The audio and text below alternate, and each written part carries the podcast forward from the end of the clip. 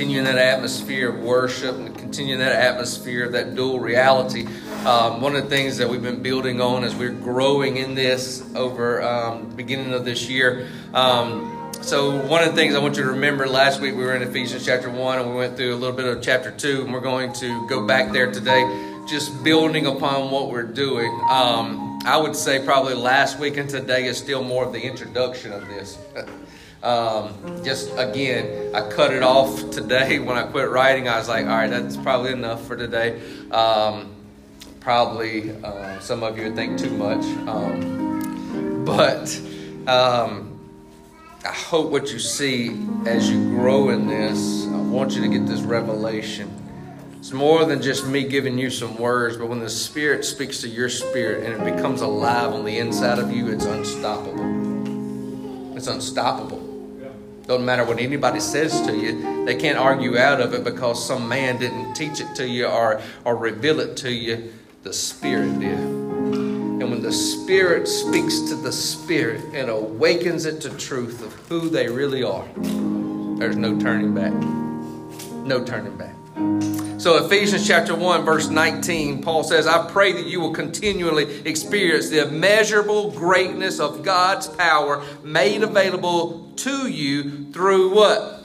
Faith then your lives will be an advertisement of this immense power that works through you. This is the mighty power that was released when God raised Christ from the dead and exalted him to the place of highest honor, supreme authority in the heavenly realm. And now he is exalted as first above every ruler, authority, government, realm of power and existence. He is gloriously enthroned over every name that is ever praised, not only in this age, but in the age that is coming. And he alone is the leader and source of everything needed in the church. God has put what? Everything beneath the authority of Jesus Christ and has given him the highest rank above all others. And now, when? Now we, his church, the body, are his body on the earth, and that which fills him who is being filled by it. That's that picture of that great circle dance of just being in that pleasure with Him. Overflow, right? That as we live in overflow, life begins to spill over. Then we looked at look at verse uh, five in chapter two. Even when we were dead and doomed, like you couldn't do nothing about it. Like that's what was coming through Adam. Even when we were dead and doomed in our many sins, He did what? United us took you and made you his very own. Doomed in our many sins, united us what? Into the very life of Christ. And did what? Saved us by his wonderful grace. Then he did what? Raised us up with Christ, the exalted one, and we ascended with him into the glorious perfection and authority of the heavenly realm, for we are now co seated as one with Christ. Recap real quick from last week. These are the introductory passages we used last week. Just recap real quick. Remember, we talked about there's this dual reality going on, that you are in this realm, right? You're operating in this fleshly realm. You're operating in this all the time with your five senses, right? What you can taste, what you can touch, what you can hear, what you can see, all those things. What you can do, what's right in front of you that you see with these physical eyes. But you're also a spirit being and you are seated in heavenly places. When? Right now. Not in the sweet by by, according to Scripture, not according to me, according to Scripture. You are seated there right now, living a dual reality. However, most of the time, most of the time, this is what we do. And I, and I, and I saw this illustration. Actually, Brother Rick used this illustration this week. He comes by the school sometimes. And uh, he, you got a coin or something? Nobody got coin? Anybody got coin? Nobody carries change anymore. You got a debit card? I'll take a debit card and swipe it now. Uh, just kidding. Just kidding. It don't matter what kind it is. All right. So quarter, and he uses illustration as our problems, right? That our problems sometimes we can say that's our problem, but a lot of times when we open our eyes and look at our problem, we look at it like this. Well, guess what? What all can I see? I got my eyes open. I don't see any of you guys. Right? All I see is the quarter. And in fact, my problem, if I would get perspective, is really like this it's underneath God's feet. Right? And so he used that illustration as problems in our life, but I'd like to also point out this dual reality. Most of the time, we're looking through the physical eyes, and this is all we see is what right here in front of us. And if we would allow ourselves to allow the physical realm to kind of do this as we turn inward to the spiritual realm, we'll see a whole new world. A whole new world. Thank you. I appreciate that. I'm, getting, I'm just kidding. appreciate it. May it come back to you one million fold. Um, so we focus so much when we have these realities in front of us, but it's where you put your focus. It's the lens. We talk about a lens a lot of times, the lens that we're looking through, of how we see things, of how we view things. And I'm trying to get you to a place where you are operating from the time that you wake up to the time that you're going to bed, that you're in this dual reality, that even that as you're going to bed, you know that you're about to go into dream world and it's not going to be based off something you ate but it's going to be based off of spiritual, and He's going to take you even in your sleep to spiritual realities that you're going to visit and have dreams and visits in the night. Okay? That's where He's taking you. It's not that those things don't exist now in your life, it's that you are not aware of those things most of the time. We're so focused on the realm that we're in, we can't see the spiritual reality of what's going on around us, right? So go with me um, to Matthew chapter 11. I want to point out something Jesus said here. Matthew chapter 11, beginning in verse 1. Um, as you turn there, um, three things that Paul said in Ephesians that exceeding power that's in you. Did you notice? We said this last week. But there are three things that he said about you as you're turning to Matthew 11. There are three things that Paul said about you. And he says those things happened whenever you were co, meaning what? Together. When he died, when he was resurrected, and when he ascended. You were included in all three parts, included past tense. It's a big deal. It's a big shift in your thinking. Right?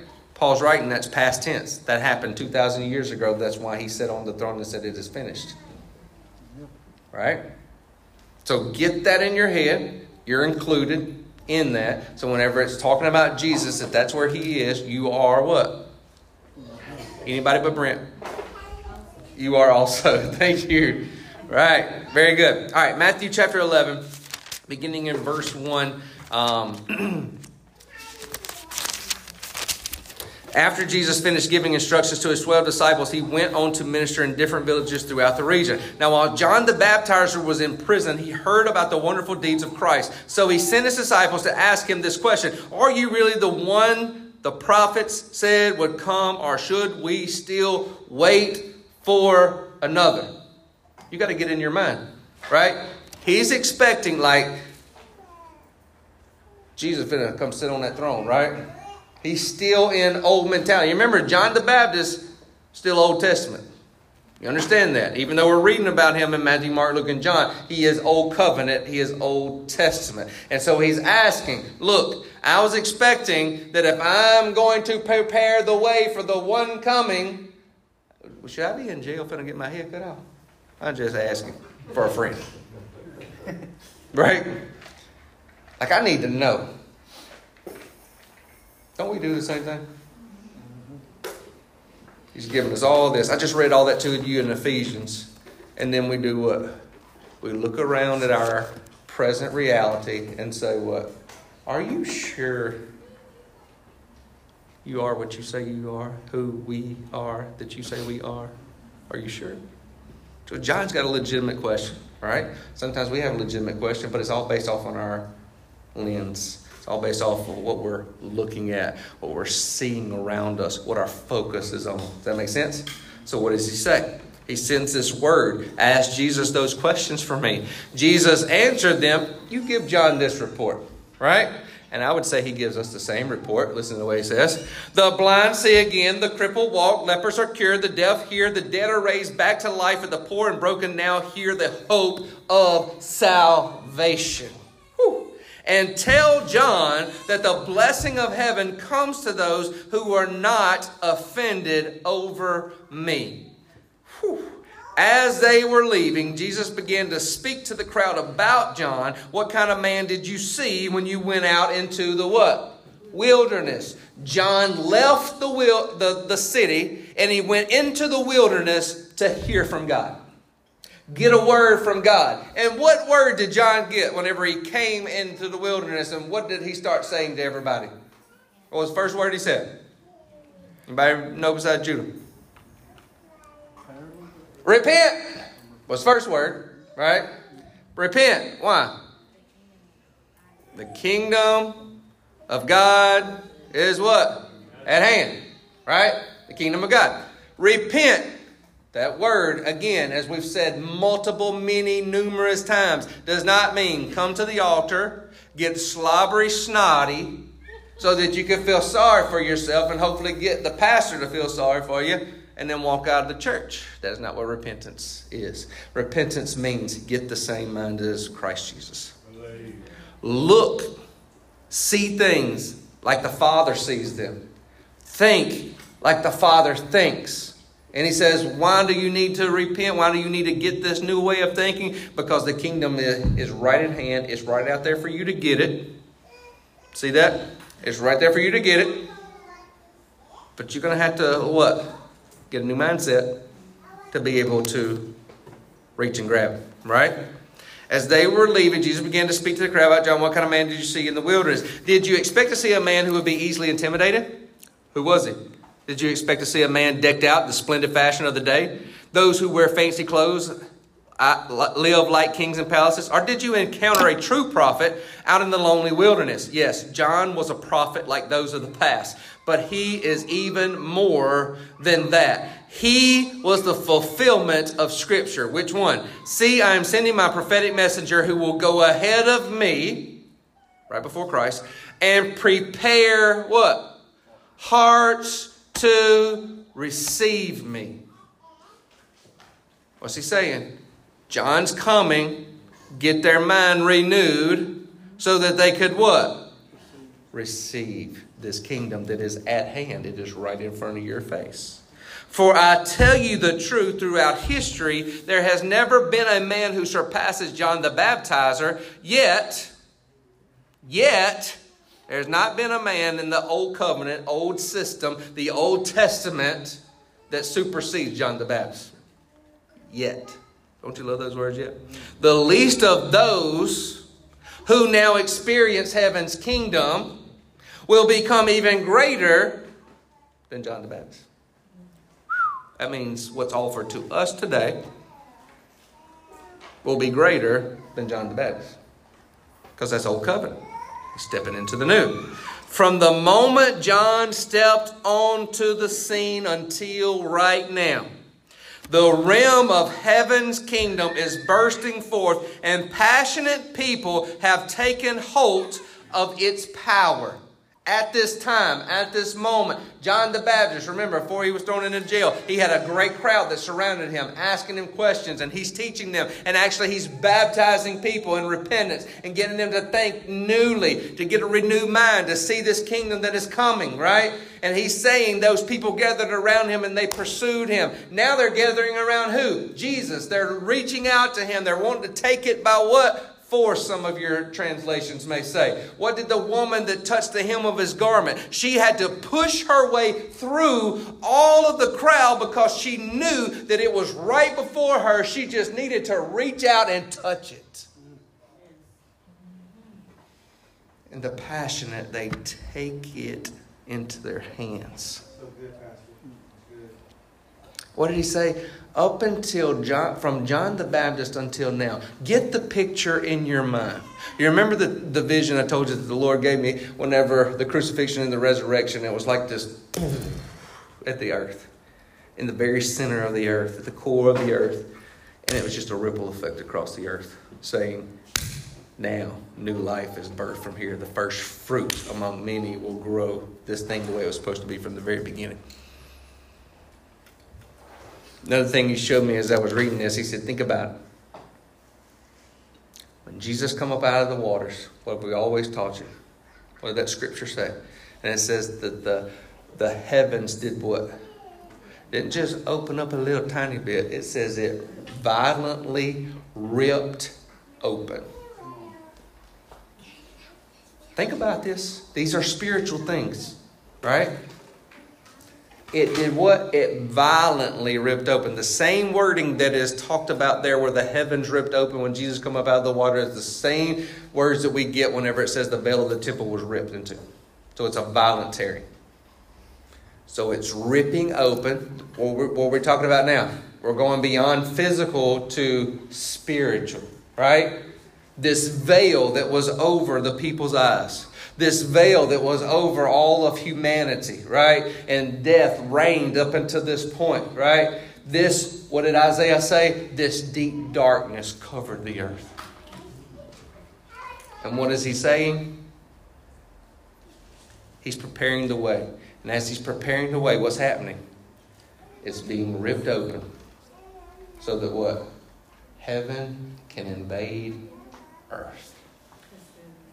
Right? You see that? You see what I'm saying? So then he says, For all the prophets in the Torah prophesied until John appeared. If you can receive this truth, John is the Elijah who's destined to come. So listen and understand what I'm telling you. How could I describe the people of this generation? You're like children playing games on the playground, yelling at their playmates. You don't like it when we want to play wedding, and you don't like it when you want to play funeral. You will either dance nor mourn. Why is it that when John came to you, talking to these religious people, why is it that when John came to you, neither feasting nor drinking wine, you said he was a there was a demon in him? He didn't drink. He didn't go to the parties. Right? And did they find fault in him? Religious people still find fault in him. Yes or no? Yes. And he says, But when the Son of Man, talking about himself, came and went to feast, and I drank wine, you said, Look at this man. He's nothing but a glutton and a drunkard. He spends all his time with tax collectors and other sinners. Listen to the statement. But God's wisdom not the wisdom of man. But God's wisdom will become visible by those who do what? It's right there. Just take it. Receive it. That's all I say. I do anything. Like you did nothing to earn salvation. You did nothing to gain salvation. There's nothing that you can do to earn God's love or to get any more of His love. There is nothing you can do. It is free gift. Amen. It's right in front of your face. Embrace it. Squeeze it. Right? Come here, Julie. I was thinking about this when I was reading this and, and thinking about that passage. She always makes her nervous when I say, Come here, Julie. Even at home when I say, Come here. Yes. All right, so I was thinking about this. Stand right there. Poke out your lips like you're going to kiss me. You got them poked out? Mm-hmm. Don't don't move. Just keep them poked out. I'm nervous. I can't do it because I'm smiling. Is it right there waiting on me? Mm-hmm. She ready to embrace it? Yes. I can't stop smiling. Right? She got lipstick on. Yeah. it never stops coming. It's right there. Never stops. It's always waiting and ready to. No, I'm not done. So listen, ready to embrace. You gotta embrace it, bro. but when I finally realized, look, I used to have this mentality when we were dating that she was going to um, leave me or whatever, and I had to look just right, and I couldn't have a gut, and I couldn't like now or anything like that. And, you know, just worried about self consciousness and all this kind of stuff. And one day she just said, Look, you need to get into your mind that no matter what happens to you or what you look like or what you say or no matter even how mad I get at you because I get mad at you sometimes, you just need to realize that I am never going anywhere. So there's that picture of what I just said. It's waiting. It's waiting. Right? And even if I think she's mad at me, and she's not, I'll be like, ah, should I approach? She probably don't love me. So distant from me. Still got your lip poked out? Yes. Oh, you don't brought the Holy Spirit. but when I Double turn to embrace the circle dance, I receive the love. Does that make sense? It's at hand. It's at hand. But the Bible says, as one turns within, the veil is removed. It turns inward into the embrace that's already there. You see what I'm saying? Mm-hmm. That's the picture he gave me last night whenever I was thinking about it. Yeah, I'm good now. That's the picture that he gave me to give to you because we understand physical things, but Jesus always gave parables to show you the spiritual reality. Right? Spiritual reality is he's there, he's not going anywhere. He's just waiting on you to embrace him. Right? And even when you choose not to, guess what? He's still there. He ain't went anywhere. Not going anywhere. He loves you so much with an infinite, passionate love. And he says, but God's wisdom will become visible by those who embrace it. So this message of repentance was the kingdom of God is at hand. Change the way you're thinking. Get the way that Abba thinks, right? Look at what Jesus said. We just did back before Christmas. We went through Jesus in the wilderness. And did anybody, just to point it out, Matthew 4 17, does anybody remember what his first message was when he came up out of the wilderness? Matthew 4 17, in case you don't remember, from that time on, Jesus began to proclaim his message with these words Keep turning away. That's the Passion's version of saying repent. Keep turning away from your sins and come back to God. So, turning from sin means that disease, that self looking at everything else in the wrong way, Adam's way. Do what? Come back to God. Look the way He looks. And for heaven's kingdom realm is now, Passion says, now accessible. Some of your translation may say at hand, meaning it's right here. Right? John the Baptist goes into the wilderness. This is the message that he gets. Jesus comes up out of the wilderness, and this is the message he gives. And he's preparing the way, right? And what did Jesus say in Matthew 11? And the violent take it by force. In other words, you press in. Let me show you what I mean. Since the moment that John showed up, people have been looking and, and, and, and pressing in, right? I showed you that picture of what it looked like when they were around John the Baptist versus whenever they were looking around Jesus. And this is how the kingdom operates like this revelation is given to the people, right? And the kingdom people, so the kingdom people do what? They press in. For the last five years, since you've been with us, right? One revelation upon another revelation. Now, each revelation, it took time, right? And there's still sometimes we have to go back and revisit those things as we talked about before. The Spirit will take you around and around because He wants to take you to a higher level in that subject matter. But what He's doing is He's growing you. So, for instance, whenever we first came into Brent's house, there was a lot of talk about grace, right? Not Grace Deer, but we did talk about her sometimes. But grace and receiving that grace, believing that grace, seeing the grace in Scripture, and experiencing the grace not just with Him but with one another.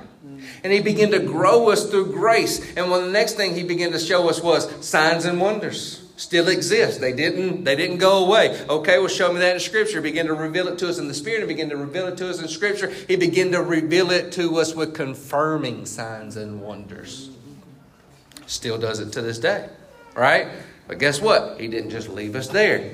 He took us through identity, showing us who we really are in Christ, establishing who we are so that we would have the authority over the earth. But we have to get identity first. So as we're building, if you don't know who you are, you're not going to walk in authority, right? And so what he's beginning to do now is he's beginning to establish us over this last little while into sonship because we, the earth is groaning for the sons of God to rise up and take their place. And so what he's establishing, not just in this group, we're not we're not more special than the world because guess what? This message is not just in Mangum, Louisiana. If you open your ears and just begin to see, he is blanketing this all over the earth. Sonship, rising suns, and taking their place all over the earth. We're just where He put us here so that we can establish it here. There are other people in this earth that are awakened to truth and they're establishing kingdom everywhere they go, right? So that's what He does. We cannot stay where we are. Again, we're never just put here to just exist. We, we didn't come into salvation and understand salvation just so we can be here until we in the sweet by and by one day. We can enjoy these things, but there is a plan, there is a purpose, there is a reason you were here to bring kingdom here and establish it on the earth. So we cannot stay where we are, just like the passage I, I tell you all the time. It was the glory of God to conceal it, to hide it, right? But not hide it to where we would never find it. I give you the illustration like a daddy hides the Easter eggs, right? Out there in the open, like it's right there. Just go get it as you seek, you find. It is the glory of kings to search it out, right? And we're bringing that glory all over the earth, right? So his kingdom also is not a church organization. Let's say it again. His kingdom is not equal sign church organization. Meaning, everything that I do for such and such established church, established in 1942, whatever it is, is not equal to kingdom. Now, does the church organization play a part in kingdom? Yes, but it's not equal to. We've got to get that in our minds. We are, regardless of what an established organization is doing on the earth, and in that community, we are, as people, kingdom people, we bring kingdom every day wherever we are. Amen. That's a huge difference. I got to get my church on board to do this. I need to get my church to do this. I need to get my church to do that. And the church organization can play a role in that. But we can't equate that to kingdom because kingdom is coming wherever you go. Like I don't have to wait on my pastor to tell me to be light as I'm pumping the gas to the person right next to me. I'm listening to the still small voice on the inside that says, hey, give them this word. I don't know those people, but this happened to them when they were little and they need to be established in my love, and this is what I need you to tell them. What if they look at me like I'm crazy? They already looking at you like you're crazy because you're over there talking to yourself right now. So just go ahead and tell them. Confirm your craziness. That's what kingdom looks like as we are establishing it on the earth. So remember before what we looked at last week. Jesus beat death, right? He beat sin, he beat death, and we looked at he beat it physically, but he also beat it spiritually, right? And then it says many, many were raised before, right? Before that. We said he's the first fruit. So, how is he the first fruit if people have been raised from the dead before? He's the first fruit raised from the dead physically and what? Spiritually. With a what kind of body? What did it say? What kind of body did he have? We didn't go over that last week. What kind of body did he have when he come up out? What did the Bible describe it as? A glorified body. Now, we don't know exactly everything about this glorified body, but there are some things that we do know. He can walk through walls. Like on Aladdin, poof, there he is, poof, there he is, poof, there he is, right? Like they're all meeting, doors locked, nobody can come in, and he just, there he is. Peace. right? Walk through walls. So there's this glorified body in this physical realm and this aspect of it that begins to take place as now spirit, this life giving spirit, is now reigning on the earth right? So I'm going to give you some more pictures of that because you got to get this before we can go to where I want us to go. 1 Corinthians 15. 1 Corinthians, that was my introduction. Actually, last week and all today is introduction, really. 1 Corinthians 15, um, verse 16. If the dead aren't raised up, that would mean that Christ has not been raised up. What? Either. And if Christ is not alive, you are still lost in your sins and your faith is a fantasy. It would also mean that those believers in Christ who have passed away have simply perished, like they're just non existent. If the only benefit of our hope in Christ is limited to this life on earth, we deserve to be pitied more than all others. And I would just like to point out that that's a lot of our doctrine already. So we should be pitied. We should be feeling sorry for ourselves. Not really. We're, we're people who are awakened to truth. If the only benefit of our hope in Christ is limited to this life on earth, we deserve to be pitied more than all others. But the truth is, Christ is risen from what? The dead. As the what? First fruit of a great resurrection harvest of those who past tense have died. For since death came through a man, which was Adam, it is fitting that the resurrection of the dead has also come through a man, which was who? Christ. Even as all who are in Adam die, so also all who are in Christ will be made what? Alive. But each one in his proper order. Christ, the first fruits, then those who belong to Christ in his presence. Then the final stage of completion comes when he will bring to an end every other rulership. Where we heard this before? When we start off in Ephesians, what they say is underneath his feet. When he will bring to an end every other rulership, authority, and power, and he will hand over his kingdom to Father God. Until then, he is destined to reign as king until all hostility has been what? Subdued and placed under his feet. And the last enemy to be subdued is what? Death. The Father has placed how many things? All things and subjecting under his feet of Christ, which we just read in Ephesians. Yet when it says all things, it is understood that the Father does not include himself, for he is the one who placed all things and subjected to Christ. However, when everything is subdued and in submission to him, the Son of Man himself will be subject to the Father who put all things under his feet. This is so that the Father God will be everything in every one. Now, Ephesians says he's in you and you're in him. So, how do you play a part in this? Do you play a part in this, or is this just God and, and Jesus doing that thing?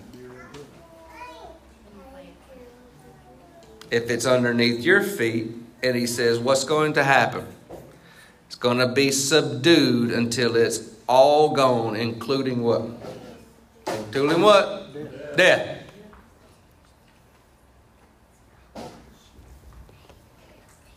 you, you can't get much simpler than that. That's something to shout about. Oh, like, do you see it? Can you grasp it?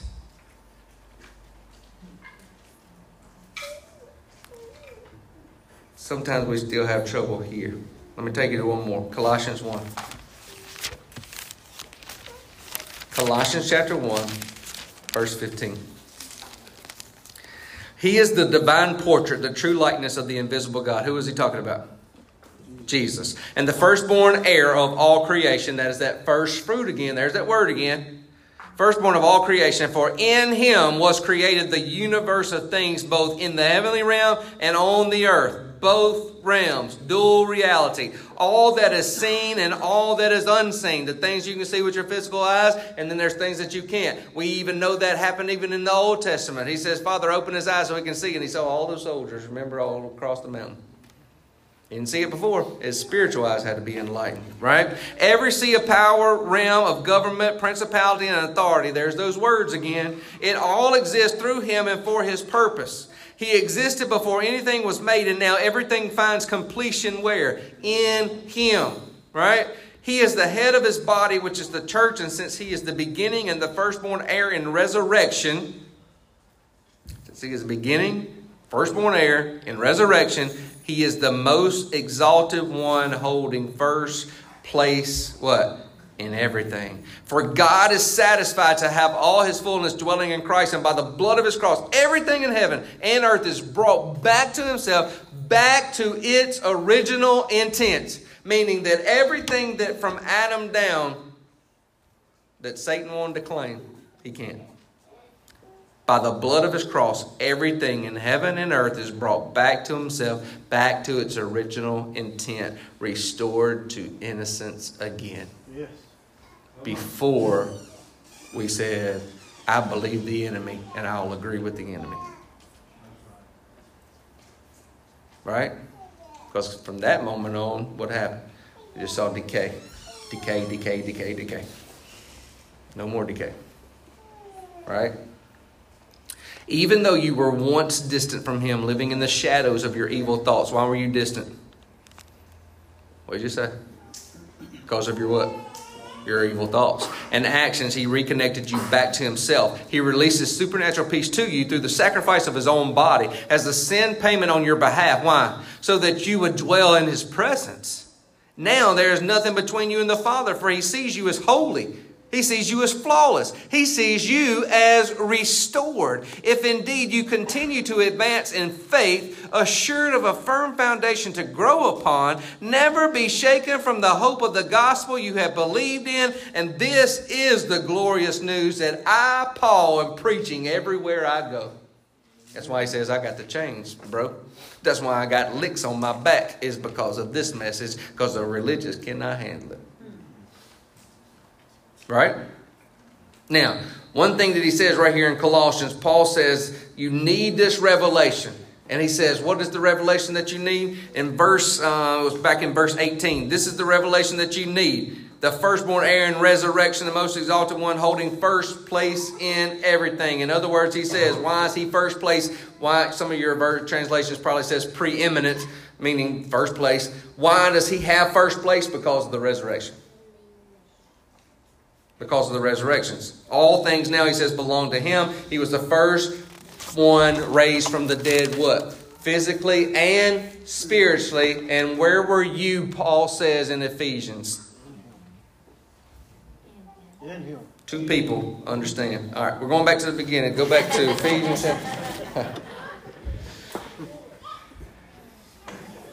Where were you? In Him. In the resurrection, you were in him. In the ascension, you were in him. He was seated by the right hand of the Father. You were with him. Remember John chapter 3 whenever we were talking about Nicodemus the other day? The very first Nick at Nite, I said. Nicodemus, he's looking at Jesus and he knows all this religious stuff, right? He is a Pharisee. He understands religious jargon. He understands the Bible front and backwards. He can quote the Bible. He can quote the Torah to you. And what does he say? I got to get close to this dude because there's something different. He can feel it. He can know it. Right? That's what happened to me in my little Baptist world. And Hayes Patrick came from Mississippi and he began to preach a revival message. And I remember most people sitting there saying, yeah, that was pretty good. But I remember sitting there looking at this dude going, hold up there is something, my spirit is, is saying, there is something different about this dude. It's like he believes the things that happen in Acts, and he's living these things that happen in Acts. And I ain't never been around nobody like this. And my spirit was all of a sudden awakened. And so then I told you my story about me and Hazen. I said, Look, dude, uh, before you leave, we got to talk. He just looked at me and grinned. And I said, No, for real, we got to talk. There's something different about you, and I need to know what it is. Well, we've been on this journey ever since. something happens to you when you become awakened to truth. You become alive, right?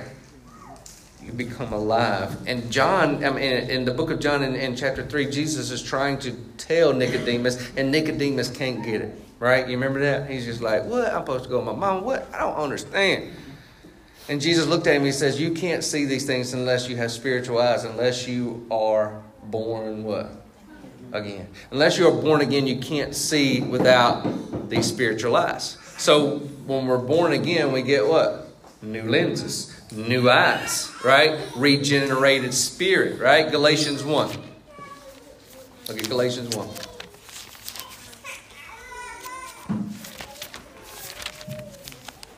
I know this is heavy. I know it's a lot. But if you give me about 45 more minutes, 41 maybe. Hmm. Galatians 1, verse 6. I am shocked over how quickly you have strayed away from the one who called you in the grace of Christ. When you get confused, you know what I do sometimes? Like, because we talk about some stuff sometimes that we would never talk about out loud, probably. But when I get confused, you know what I do? I just go back to my base of grace and understand and know who I am. And then I start getting back up through that whole process of what we just talked about, how we've been through, right? Just go back to grace because grace is the foundation, that foundation of righteousness. Paul says if you don't get the foundation of righteousness, you're never going to get anything else. So if I get confused, what I do, I go back to my base that grace and righteousness that I'm in Him, He's in me, right? I'm at right standing. I don't have to be afraid. I don't have to come to Him in fear. All those kinds of things. I just say, God, I don't understand this. You're going to have to help me. Let me go back to the things I do understand and just rebuild me back again, right?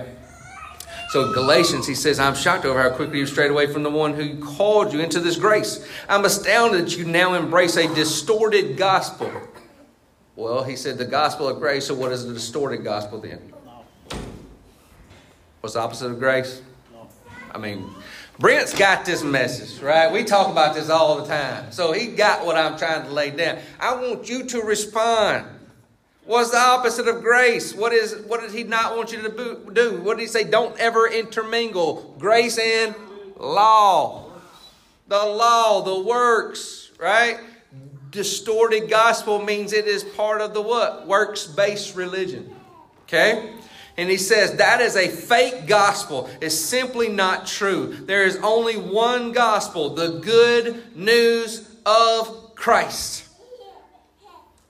What's he saying to us in Ephesians? I want you to get what this good news is all about in Christ because it's all in Christ and you are in him. Like that's what I'm trying to teach you. Yet you have allowed those who mingle law with grace to do what? Confuse you. But even if we are an angel from heaven should preach a gospel different than the one we preach to you. Let them be under God's curse. Let me make it clear. And then why would they even be cursed? Because what does the law do? Produce sin. Produces sin, which produces Death. death.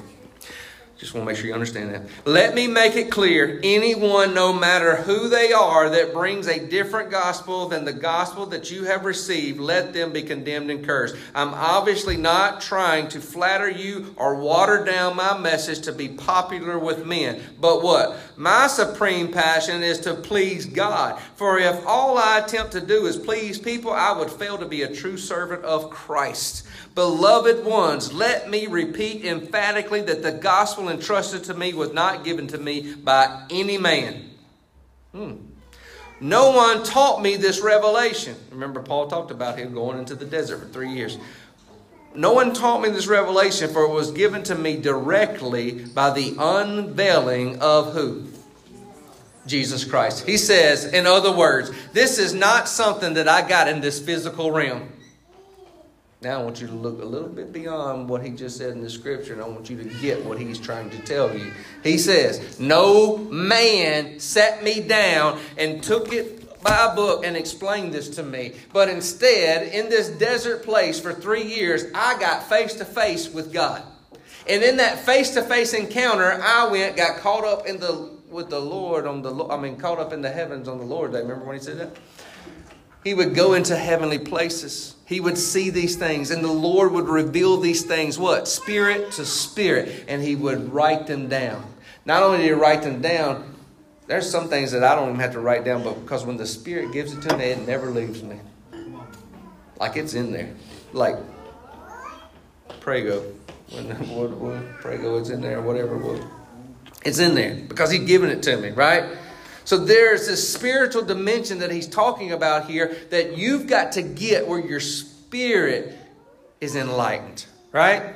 There's a lot of times we can read books and we can hear podcasts and we can listen to people, and that's all good, right? You can glean from those things. But it's when the Spirit releases to your spirit what's going on.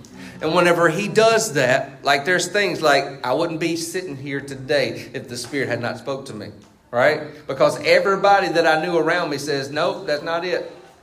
like when Brent read the wrong passage, that's not it, that's not it. Everybody looked at me and said, that's not it. Right? But I knew. Like I didn't have to have their approval because even though it hurt so bad, and even though nobody understood me, and I couldn't explain it to anybody what was going on, and they wouldn't understand me, right? I still had to keep going in the direction He called me because when His Spirit spoke, that's the only way I could find life. was to follow the Spirit. I couldn't find life if I followed man. I could only, when I followed Spirit, is when it came alive. You understand what I'm saying? So, Adam, all the way from Adam, right? He's a dead man walking from that moment on. Just what we just saw, right? He's a dead man walking. Like he's still here physically, but and he's still a spirit being. Don't get me wrong. He's still a spirit being. Whenever I say he's a dead spirit, what I'm saying is, is he come under the, the alignment of his new father. Because his father is whoever he's believing. Who did he believe? Who did he believe? In the garden, who did he believe? Himself? He believed Satan. He believed the whisper, right, of the enemy. And he made a what? An agreement. And he says, I'm going to do just like he did. Well, what did he do? He made a trade, right? The enemy makes this trade with God, trying to prove himself. He's cast down to the earth. Enemy says, This is my chance. Enemy's like, This is my chance to go in and steal, kill, and destroy.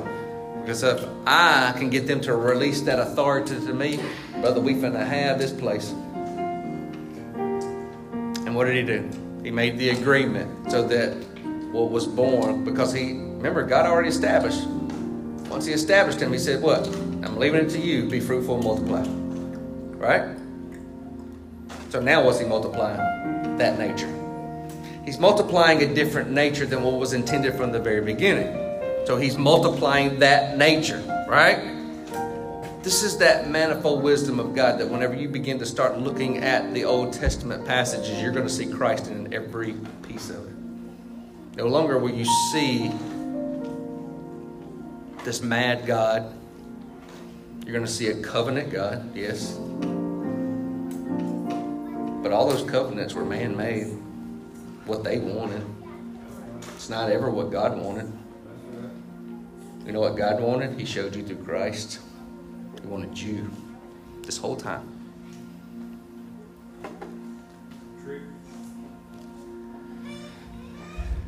So Satan, all he can do is a counterfeit. Satan cannot create, he can only counterfeit what he sees, right? One of the things I felt like God was showing me whenever I was looking at this it was just like I had this picture when he says, Now in Christ you are a life giving spirit. So, up to that point, what was Adam being? What was he producing? He wasn't producing life. He was producing death and decay, right? But he says, Now in Christ you are a life giving spirit. He's the first fruit among many. He is the first fruit that is a life giving spirit on the earth. So he is giving life everywhere he goes. He has not had to counterfeit anything. That's why we should not accept the counterfeits. Because you are not a counterfeit. That is not your nature anymore. Your nature now is a life giving spirit. So if he can only counterfeit, think about the Old Testament passages. Now, this is only, I could only see this in the Spirit. It's the only reason why I feel comfortable telling you this. Think about the Old Testament passages. If they were not life giving spirits, what were they setting up with their temples, their sacrificial system, and all those things? A counterfeit of the real thing.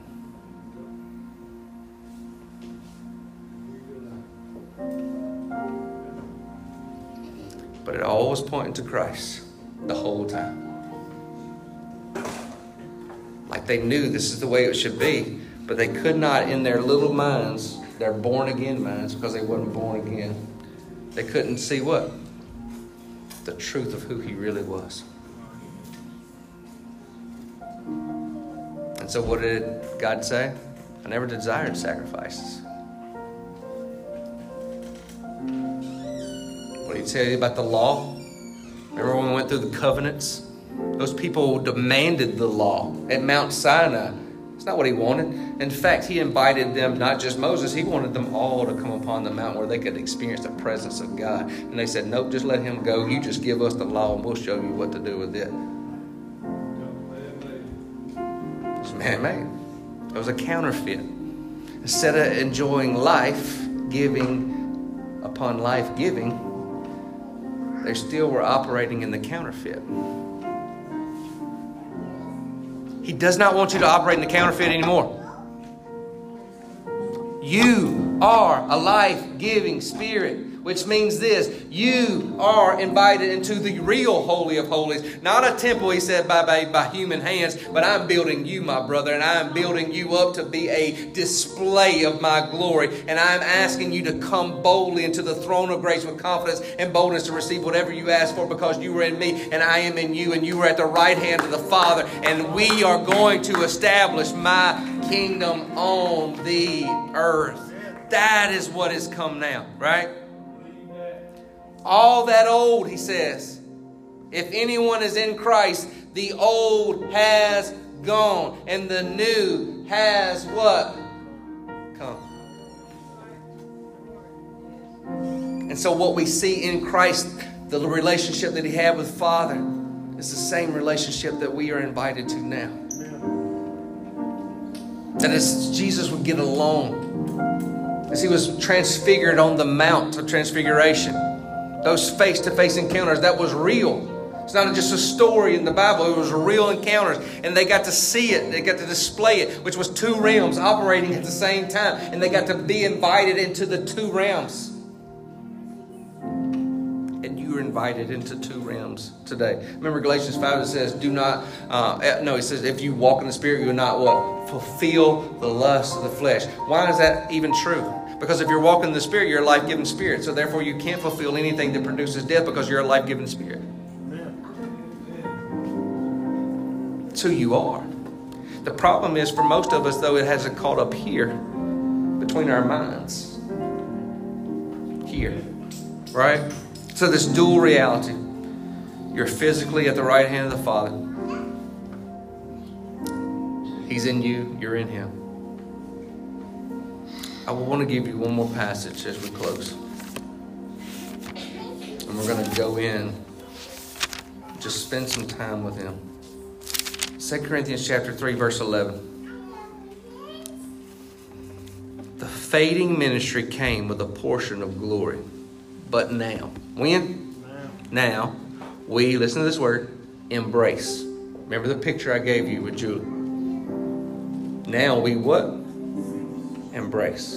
We don't come with fear. We don't come with, he about to strike me down because I did something bad today. What am I coming with? I'm coming into an embrace of his unfailing love. This says, but now we embrace the unfading ministry of a permanent impartation of glory. It don't fade. It's yours. So then, with this amazing hope living in us, we step out in freedom and in boldness, meaning can't be fearful, not holding back, to speak the truth. We are not like Moses, who used a veil to hide the glory to keep Israelites from staring at him as it faded away. Their minds were closed. Remember what I said? They were at the bottom, and he invited them all to come up, and they said, Nope, send somebody else. You know how many times I've heard that? Pastor, you can pray over them because your prayers are better than mine. No, no, no, no, no, no, no, no. You just don't know who you are. You just hadn't understood yet who you are. Their minds were closed and hardened, for even to this day, that same veil comes over their minds when they hear the words of the former covenant. Remember? That's why Paul said you don't mix what? Grace and law. The veil has not yet been lifted from them, for it is only eliminated when one is joined to the Messiah. So until now, whenever the Old Testament is being read, the same blinding comes over their hearts. Because they're still looking at it with what? Old covenant eyes. Right? Still looking at it with old covenant eyes, not through the lens of Jesus. Remember Jesus on the um, the, the road to Emmaus, and, and he talked to those two guys, right? And what did it say he did? He went through all of Scripture, showing them where he was in it the whole time. And it said there, what? Hearts burned with fire. They didn't look at it the same anymore. we have that same opportunity. But the moment one turns to the Lord with an open heart, the veil is lifted and they see. Hmm. Now, the Lord I'm referring to is the Holy Spirit, and wherever He is Lord, there is freedom. Wherever He is Lord, there is freedom. We can all draw close to Him with the veil. Who can? All draw close to him with the veil removed from our faces, and with no veil, we all become like mirrors who brightly reflect the glory of Lord Jesus. You become what you behold. We are being transfigured into his very image as we move from one brighter level of glory to another. And this glorious transfiguration comes from the Lord, who is the Spirit. Don't say, but that was just Jesus. No, just turn into Him and just become just like Him. It is no striving. It's not getting up and say, What can I try to do to be like Jesus today? Oh, I hope, and I don't have to wear my WWJD bracelet to say, What would Jesus do? It's just simply, I'm getting into His face, and when I'm getting in His face, I'm just going to automatically reflect His glory. But if you don't know who you are, you're never going to get into that place. And if you never get into that place, you're never going to walk into authority. Remember? Remember the seven sons of Sceva? Right? The demons tremble. It says they know they know who Jesus is and they tremble in fear. We're not like demons. We're not demonic. That is not our nature. So we don't tremble. But it says the demons tremble, right? They know who he is. And when the seven sons of Sceva showed up to try to cast the demons out, they said, Jesus, I know. Mm-hmm. He done some damage to us. We know him. Paul, we even know him. Done some damage to us too. I don't know who you are. And they overtook him. You know what I believe that verse means? They didn't know who they were because the seven sons of Sceva didn't know who they were. Because you got to get into the face of the one you replicate. And when you do, begin to understand who you are. When you begin to understand who you are, authority is released from that place. So let's just close our eyes just a minute. Take a deep breath. Release everything that you brought into this place. All your worries, all your stress, things that you don't understand in life.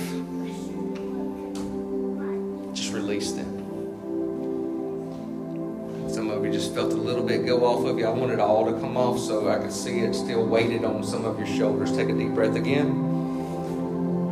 Just release all your worries, your doubts, your anxieties. No longer are they yours. Let's do it one more time as we breathe in. The Word of God says we breathe in Yahweh. He is breath, He is spirit, He is Ruah, Word says. We just release and we just say, Father, we give you everything. We give you all things, all people. We just release it to you. They're yours. Every situation, we just release to Him. And now I just want you to be still. The Word of God says, Be still and know that I am God. Just be still. Let your heart be still. I'm not just talking about physically, your being.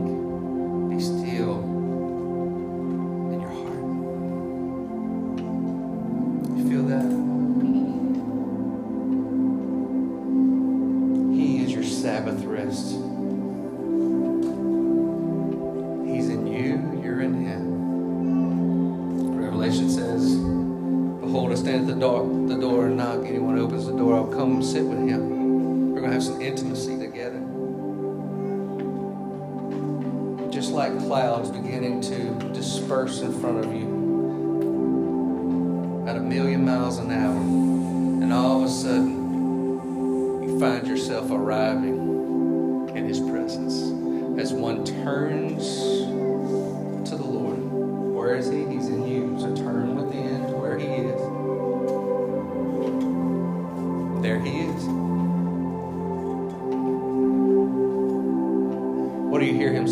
sees you. One thing I see is I see his big smile on his face. Because he is so happy. Remember that picture I gave you with Julie? That like he finally decided to show up is that we turn within and let the veil be removed.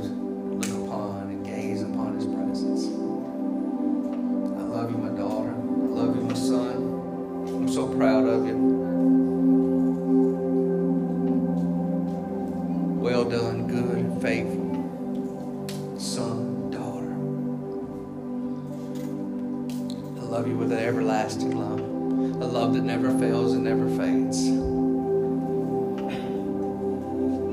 Just enjoy him for a minute. Just enjoy his presence.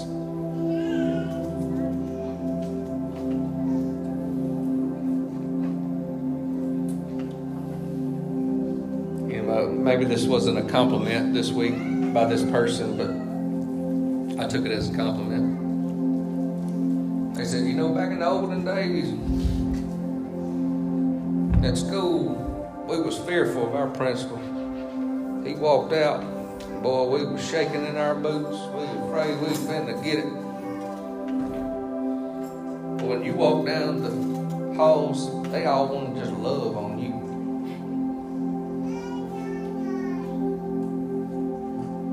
I just smiled because they were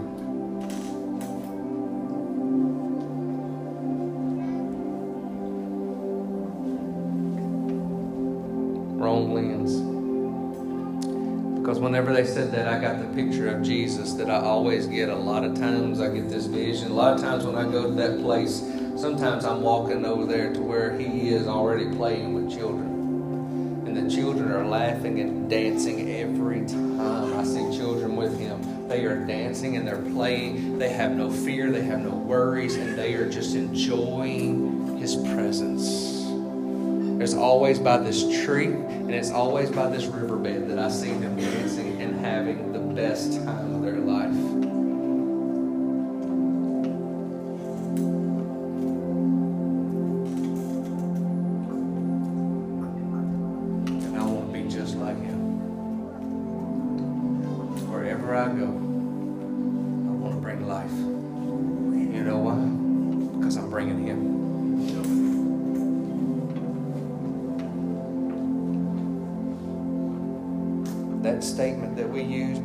Jesus, that needs to get out of our vocabulary.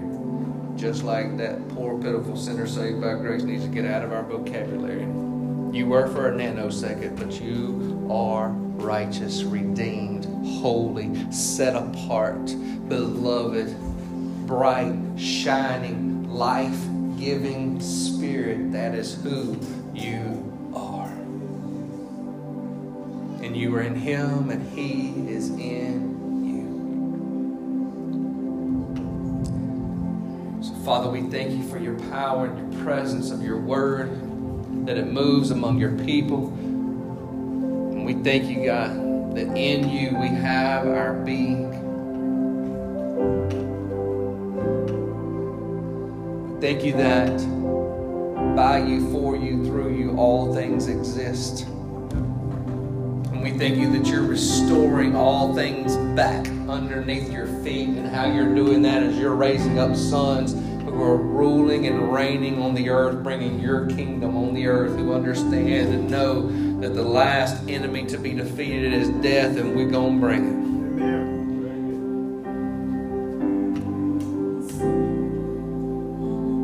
Amen. No more decay. How can you bring decay if you're a life giving spirit? I'm telling you where He's taking you. This is introduction. An introduction. Where He's taking you is to a place to understand. And understanding so that you can walk in that authority. That we're not going to be fearful no matter what the government's doing, no matter what the world's problems are, no matter how doom and dark it seems, there was darkness over the earth. But you know what it also says? And the Holy Spirit was brooding over. Hmm. He was brooding over, bringing life through His people. So we receive it. We receive your embrace. We receive your love. Receive everything that you have given us, and we say yes, and we say amen, and we believe, and we decree, and we declare it in Jesus' name. Amen. May you have a great week. You can stand and you can worship, whatever you want to do, but have a great week. Love you guys.